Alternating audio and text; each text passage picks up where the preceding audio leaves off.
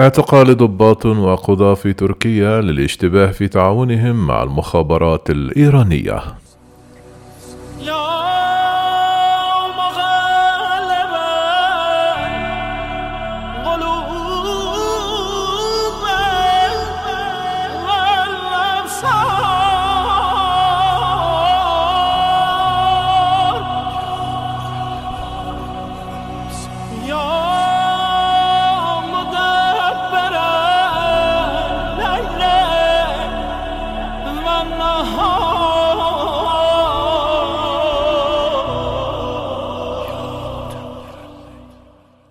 أعلن جهاز المخابرات التركي اعتقال 17 شخصا للاشتباه في تعاونهم مع المخابرات الإيرانية لاختطاف أحد المعارضين للنظام الإيراني من تركيا، حسب ما نقلت قناة ايران إنترناشيونال. وبحسب تقارير إعلامية تركية، فإن الخلية التي نظمت مؤامرة الاختطاف تضم مدعيا عاما وصاحب شركة للصناعة الدفاعية وعقيدا متقاعدا وعددا من الضباط الأتراك، ولم يتم الكشف عن الهوية الكاملة للشخص الذي كان من المقرر اختطافه. لكن وسائل إعلام تركيا ذكرت أن معارض للنظام الإيراني ويعيش في مدينة زونغولداك الساحلية المطلة على البحر الأسود. ووفقا لما نشرته وسائل إعلام تركيا بهذا الصدد، كان هذا المعارض الإيراني منذ فترة طويلة هدفا للأجهزة الأمنية الإيرانية، وأرسلت وزارة المخابرات الإيرانية شخصا يدعى علي قهرمان حج أباد إلى إسطنبول لترتيب عملية اختطافه، وعاد حج أباد إلى إيران بعد اتخاذ الإجراءات للعملية وتجنيد عناصر للمشاركة فيها.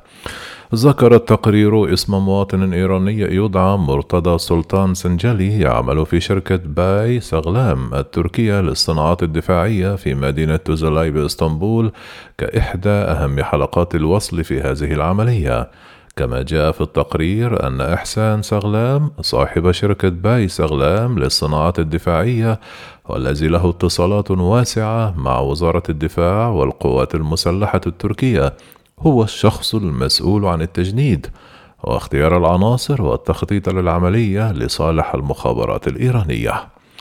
وشركة ساغلام للصناعات الدفاعية المملوكة لإحسان ساغلام لها أيضا فروع في كل من الأردن والمجر وباكستان والكونغو والكويت، وتقوم ببيع الطائرات العسكرية الروسية والمسيرات وطائرات الشحن وأنظمة مسح البضائع والحاويات والأمتعة والأسلحة والأنظمة والمتفجرات. وحسب الخطة الموضوعة، اتفق ساغلام مع ضباط متقاعدين ومدع عام وضباط صف وضباط شرطة لمشاركتهم في عملية الاختطاف، كما ضم ضابط صيني سابق إلى الشبكة. وذكرت تقارير وسائل الإعلام التركية اسم داود يلماز، وهو مدعي عام في الجزء الآسيوي من إسطنبول، وله علاقات وثيقة مع إحسان ساغلام كعضو في الفريق. كان من المفترض استخدام سلطاته القضائية لتنفيذ العملية. وسبق أن شغل داود يلماز مناصب في تركيا من قبيل المدعي عام قزلتبة في مقاطعة مردين، ومدعي عام مدينة تشمة. ومنذ عام 2019 تم تعيينه كأول مدعي عام في منطقة أنادول في إسطنبول. وبحسب التقرير، فقد توجه رجل المخابرات الإيراني مرتضى سلطان سنجالي في 20 يناير منصرم إلى مدينة زونغولداك مكان إقامة المعارض الإيراني لوضع اللمسات الأخيرة على خطة اختطافه، لكن وزارة الاستخبارات الإيرانية أبلغته أنه وفريقه تحت المراقبة والرصد، فيجب إلغاء العملية. إلا أن المخابرات التركية ألقت القبض عليه وخضع للاستجواب من قبل فرع مكافحة الإرهاب في إسطنبول.